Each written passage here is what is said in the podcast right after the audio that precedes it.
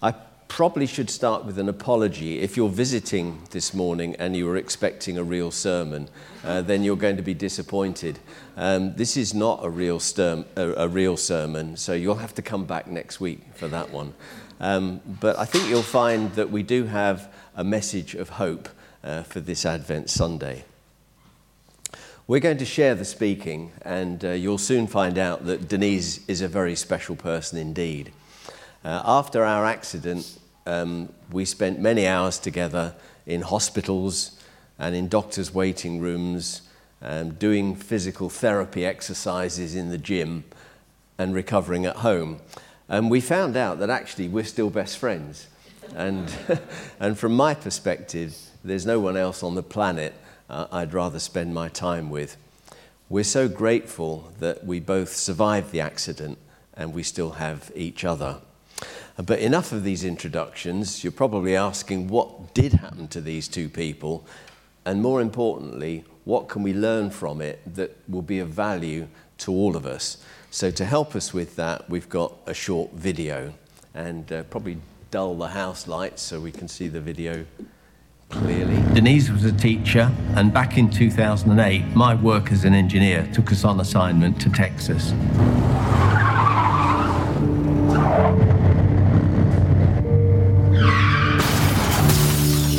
If you told us then that we were both going to be horribly injured in a road accident and that we'd both lose our left legs above the knee, we would have been absolutely convinced that we could not have coped.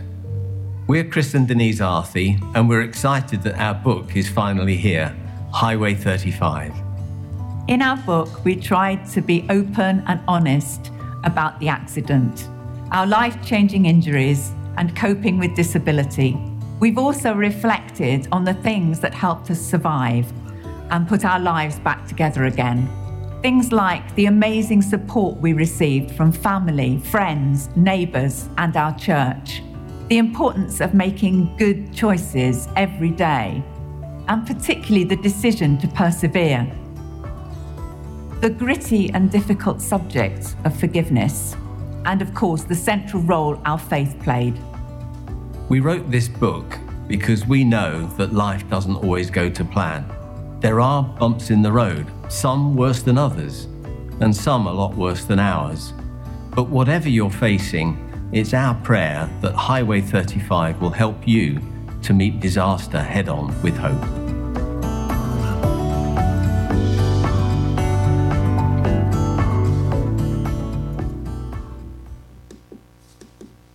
Okay, if we could switch across to the, the slides. Yeah, there we go. Yeah, it's all working. Um, so, as you saw, uh, it was a motorcycle accident. I've always loved motorbikes. I was on a motorbike on, on my 16th birthday. And um, one of my lifelong ambitions was always to ride motorcycle road trips in the USA. So when we got that Texas assignment that you heard about, this was, this was my big chance. Um, we were living the dream. Uh, so on the 16th of May 2008 at 2:30 in the afternoon, uh, we were riding on Highway 35 um, near the city of Corpus Christi down towards the Mexico border when a vehicle coming at over 80 miles an hour the other way suddenly veered across the road without warning and hit us head on. The next vehicle behind us was a truck. Um, the vehicle that hit us hit the truck as well, almost killed the driver of the truck, and seriously injured his wife. It turned out that the driver of the vehicle that hit us was over three times the drink drive limit. Um, it, he was um, 250 milligrams uh, of alcohol per 100 millilitres of blood, which means over half a litre of whiskey at 2:30 in the afternoon on a weekday. Now, at this point, I left Earth to go and live somewhere else for quite some time, so I'll let Denise take up the story. Right, you're going to have to forgive me if I just imagine that you are an assembly of six and seven year olds, and then I'll relax. We were both terribly injured, as you can imagine. We were taken in his and hers helicopters to the nearest trauma hospital.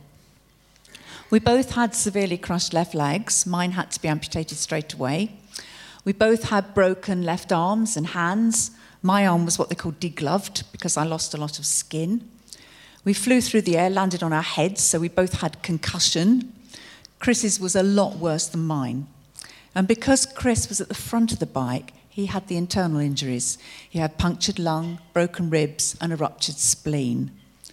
So Chris was in intensive care unit for more than two weeks. I got out of intensive care in less than a week. But Chris in the intensive care unit was in a medically induced coma most of that time. Imagine I just came to in a hospital bed. I'm looking down at flat bedclothes where my left leg should be. I've got a huge, heavy plaster cast on my left arm. I can't move. I'm in a lot of pain. And I know that Chris is more seriously injured. I just don't know how badly. And we've often described it to people as like a nightmare that you wake up to, not from. Our three youngsters that you've just seen their heads, they flew out to the USA. Um, they took a 10 hour flight, but not knowing how many parents they were going to have when they arrived. Chris's company were amazing. They organised um, and paid for a hotel, hire car, mobile phone, even gave them spending money. And the message was very much stay until your parents are out of danger. But after 10 days, um, Chris's leg was killing him. So our eldest son and I signed for his amputation. That night, I can remember lying in bed, I just couldn't sleep. I was worrying, praying, praying, worrying. Really not a good combination. Um, would Chris make it in his weakened state? And if he didn't make it, would he agree with the decision that we've now taken for him? But the amputation marked the start of his recovery. After a month, we were well enough to be moved to the rehabilitation hospital near Houston, where we lived. We did lots of therapy. We both had further arm surgeries. We were both home two and a half months after the crash. We continued with outpatient therapy, really exciting. Um, the four month mark, we were fitted with our first prosthetic legs, but then you've got to learn to walk again. When Chris could walk 50 metres with a stick, they allowed him back to work part time. Outpatient therapy lasted till the nine month mark, and then we decided we better do a year of chiropractic therapy because of the damage to our spines from landing on our heads. So that's what happened to us. But as I said earlier, probably of more importance, what can we learn from this which is of value to all of us?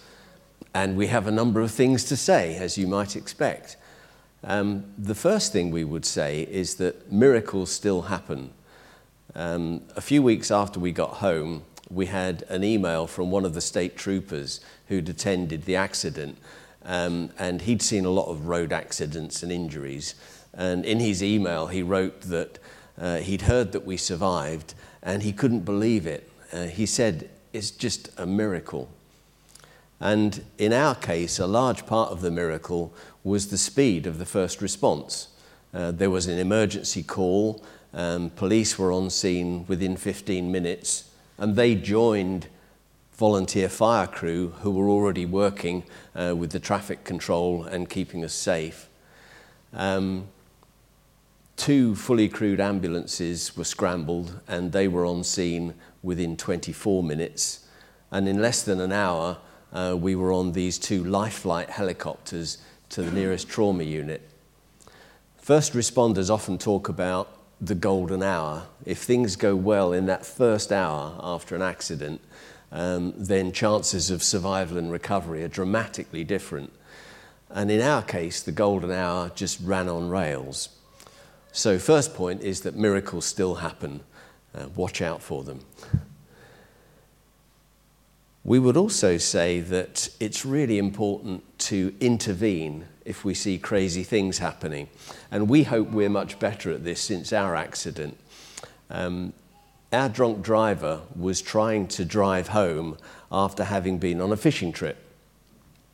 So he'd been with others on a boat all morning who'd seen him drinking heavily.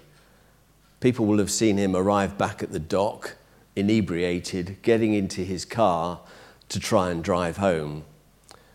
Witnesses had seen him driving very erratically for several miles on Highway 35.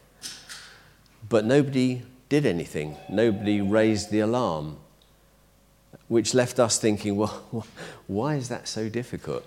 Well, we think the answer is actually found in the Bible. In Proverbs chapter 29, verse 25, it says, Fear of man will prove to be a trap. And it's true.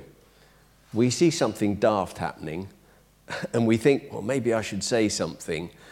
Um, but fear of man, we're frightened.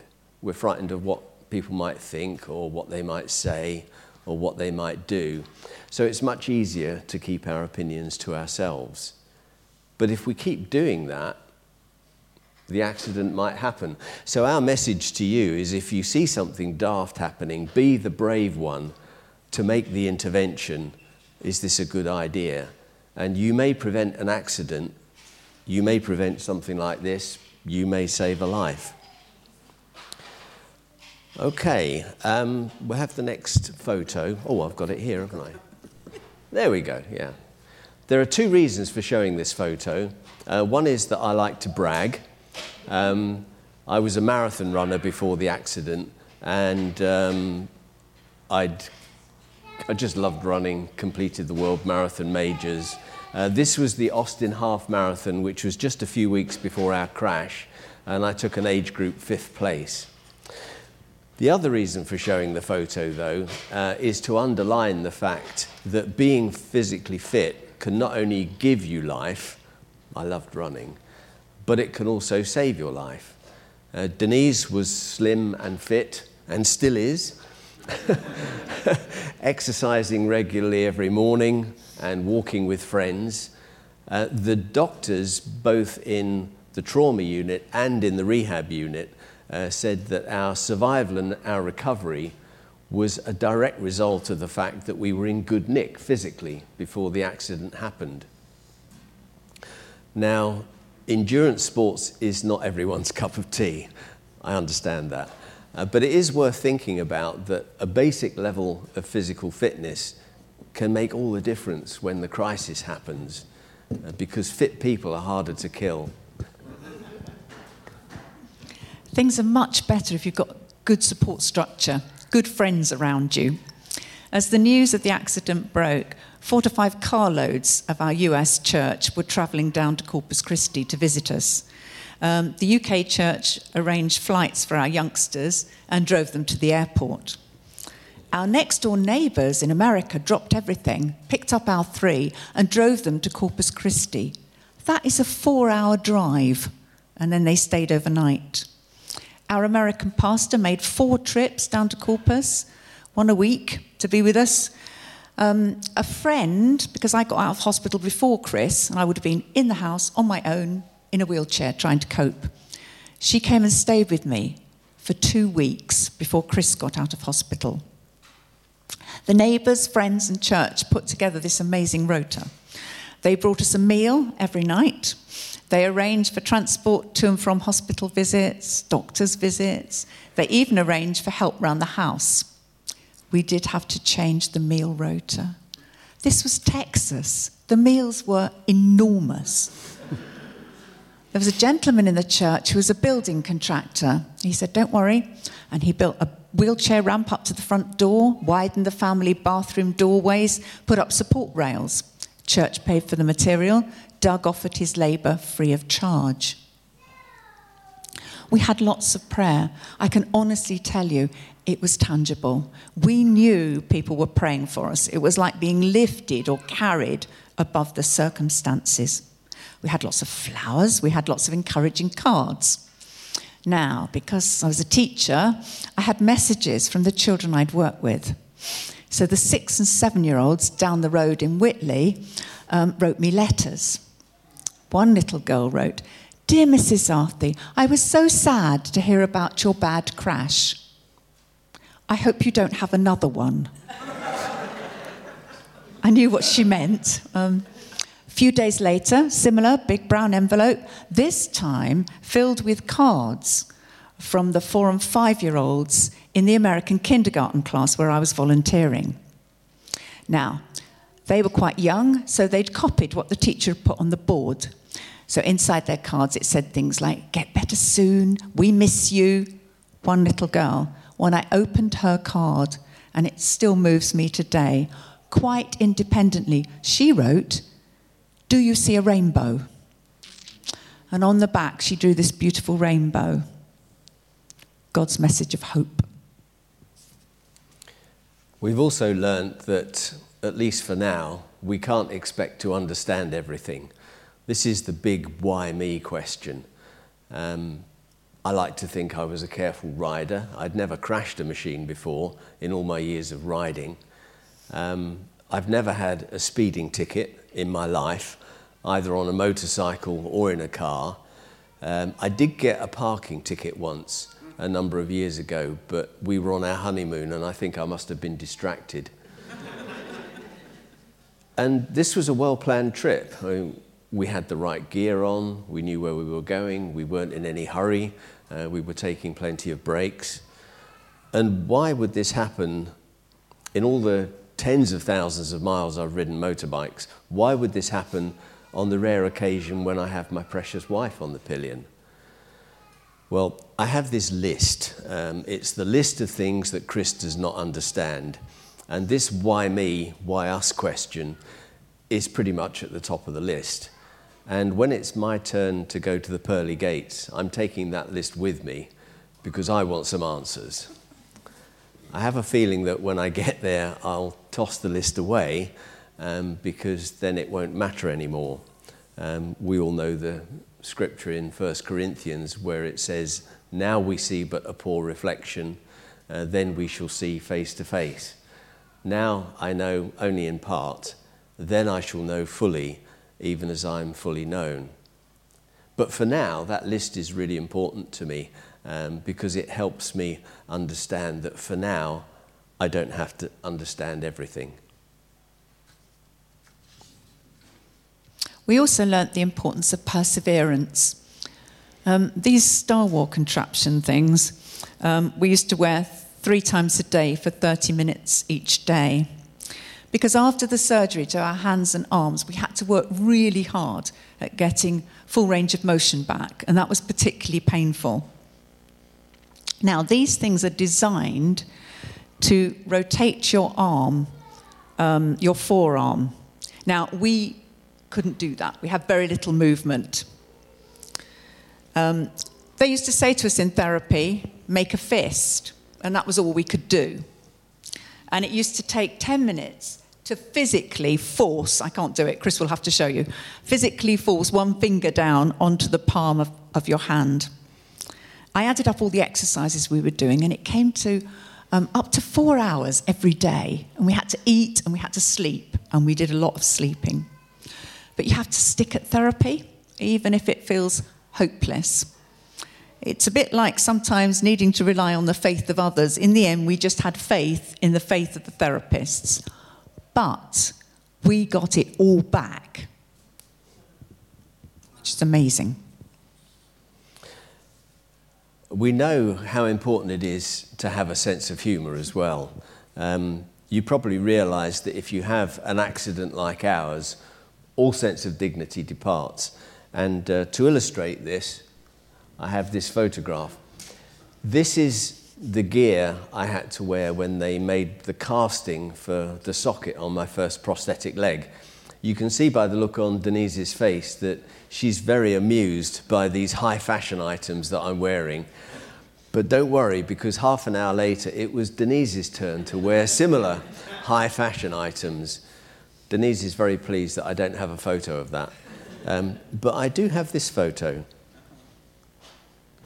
This one was taken just a few seconds after Denise stood up out of her wheelchair for the first time on her new prosthetic leg. Denise. It's really hard to put into words how emotional that moment was. It caught me by surprise. After months in a wheelchair, to be standing upright again on two legs was just incredible.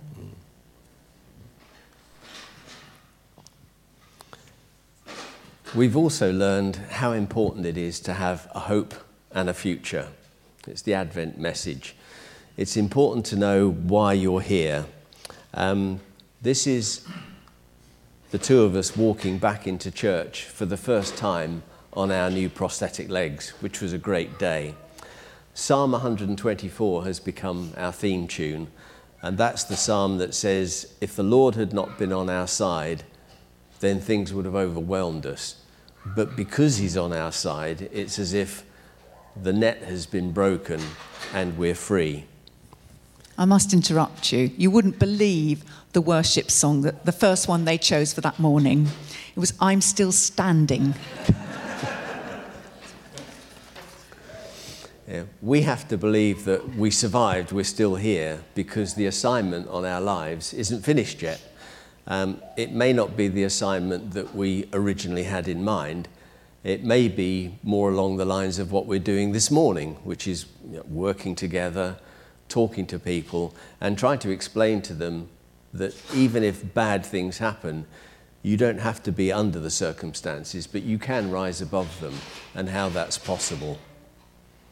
If you'd told us beforehand what was going to happen, I'm sure we would have said that our faith wouldn't have held up. But from the moment we surfaced in hospital, we were just so aware of God's presence in the room. It was like everything had been stripped away, but the Lord remained. He never let us go. I can remember one afternoon, Chris came up to my ward in his wheelchair and he got tears streaming down his face. And he waved his good arm over his body and he said, Do you know, this just reminds me that Jesus' body was broken for us. Because Jesus suffered, um, he understands our suffering, he understands our pain. And we just met the suffering Jesus, if you like, in hospital, and it was so comforting. Scriptures kept coming to mind, and one in particular, which was Romans 8 28. All things work together for good for those who love God and are called according to his purposes. And I managed to write it out with a very shaky hand because I was on morphine at the time. Um, and I gave it to our pastor and I said, Will you please read this over Chris in his coma? And will you stick it up in his ward? And all things have worked together for good. For a number of years, the first thing we would see when we woke up in the morning was the wheelchair beside the bed. And that's the first choice of the day. You have to get up, get in the wheelchair, and start moving around. So we found that each day was really just a series of choices. And if you put enough good choices together in a row, we got a good day. If you put enough good days together, you get a good week. And if you carry on like that, you can build a good life again. Another really important choice facing us was forgiveness. After the sentencing trial, a year after the accident, the drunk driver came over to us in the courtroom and he got tears in his eyes and he said, um, I can't give you your legs back. I'm so terribly sorry for what I did to you. Can you ever possibly forgive me? Now, surprisingly, we never felt any bitterness towards him. It was just like the Lord's gift to us. And that helped us put all our energy into recovering. Now, this was a shock. He got a short prison sentence of four months in the county jail, followed by 10 years probation. And as far as we're aware, he never lost his driving license. We decided to keep in touch with him. So we visited him in the county jail um, we exchange emails every six months. And um, before we left America, at the end of 2012, we had lunch with him and his wife. And we were able to reassure him that, as far as we were concerned, he was forgiven. In 2019, when his probation finished, we had this amazing email from him in which he thanked us for our kindness and support because he said it helped him really cope emotionally over the years. Last year we were in Texas again, and um, we had lunch with him and his wife. And it they were really easy company. And right at the end, he surprised us. He said, Well, next time you're in Texas, please come and stay with us in our house. we are still discovering the remarkable power of forgiveness. That's not quite the end of our story. Um, about a year and a half after the accident, I took delivery of my first running leg. I have it here. It's one of these Blade Runner uh, carbon fiber spring uh, legs. And uh, although I was still quite unfit and I couldn't run continuously, I signed up straight away for my first five kilometre race as an amputee, uh, which I finished in less than 50 minutes. I didn't fall over, which is very good, and, uh, and I didn't come last either. Uh, and that was the beginning of a long return to endurance sports. And in the new configuration, uh, I've run two full marathons. I then got a cycling leg and had to learn to ride a bike all over again. Um, and I learned to swim again. Um, I tried breaststroke, but I find that every time I kick, I turn left. so uh, I stick with freestyle because then I can swim in a straight line. Um, so with the swimming, the cycling, and the running, as you would expect, uh, I do triathlons, and I've competed in triathlons up to half Ironman, uh, which is a 1.2 mile open water swim then 56 miles on the bike, and then a 13.1 mile half marathon. Um, yeah. And this last August, I was in the British Para Triathlon Championships for the fourth time. Um, it's just brilliant to be able to train and race again. I'm not as fast as I used to be, um, but I'm not as young as I used to be either. And um, Yeah, and then in uh, 2016, as a, as a retirement present, I had to go at Kilimanjaro um, with our second son, Tom. You can probably work out from the photo which one I am. Um, our son, Tom, is the, is the third one in line. And then later on in the trek, here we are at the summit, the highest point in Africa, just under 6,000 meters. Uh, this was taken at eight o'clock in the morning, uh, it was minus five degrees centigrade, so all the water in the packs had frozen. Um, and we were breathing only half the oxygen that we are enjoying at Milford Baptist Church this morning. Uh, so we took a couple of quick photographs and then went downstairs to where we could breathe again. Um, it's still hard to believe we got away with that. It's another one of those miracles that I was telling you to watch out for. And then uh, in 2019, um, I was off adventuring again. This was a trek to Everest Base Camp, which was another fabulous adventure. And last year, our book was released, um, Highway 35, which you heard about. Uh, we've got plenty of copies um, over coffee afterwards, um, which we're happy to, to sign and sell. So, in summary, we'd say yes, we can see the rainbow that the little girl drew in her card because every day for us now is a gift. So thank you for listening. And then I think we're going to open it up to any questions you may have. Now, we do mean any questions. Um, we've spoken to a lot of audiences, including children. And I can remember being in a class of six and seven year olds when uh, one bright spark puts up his hand and says, So,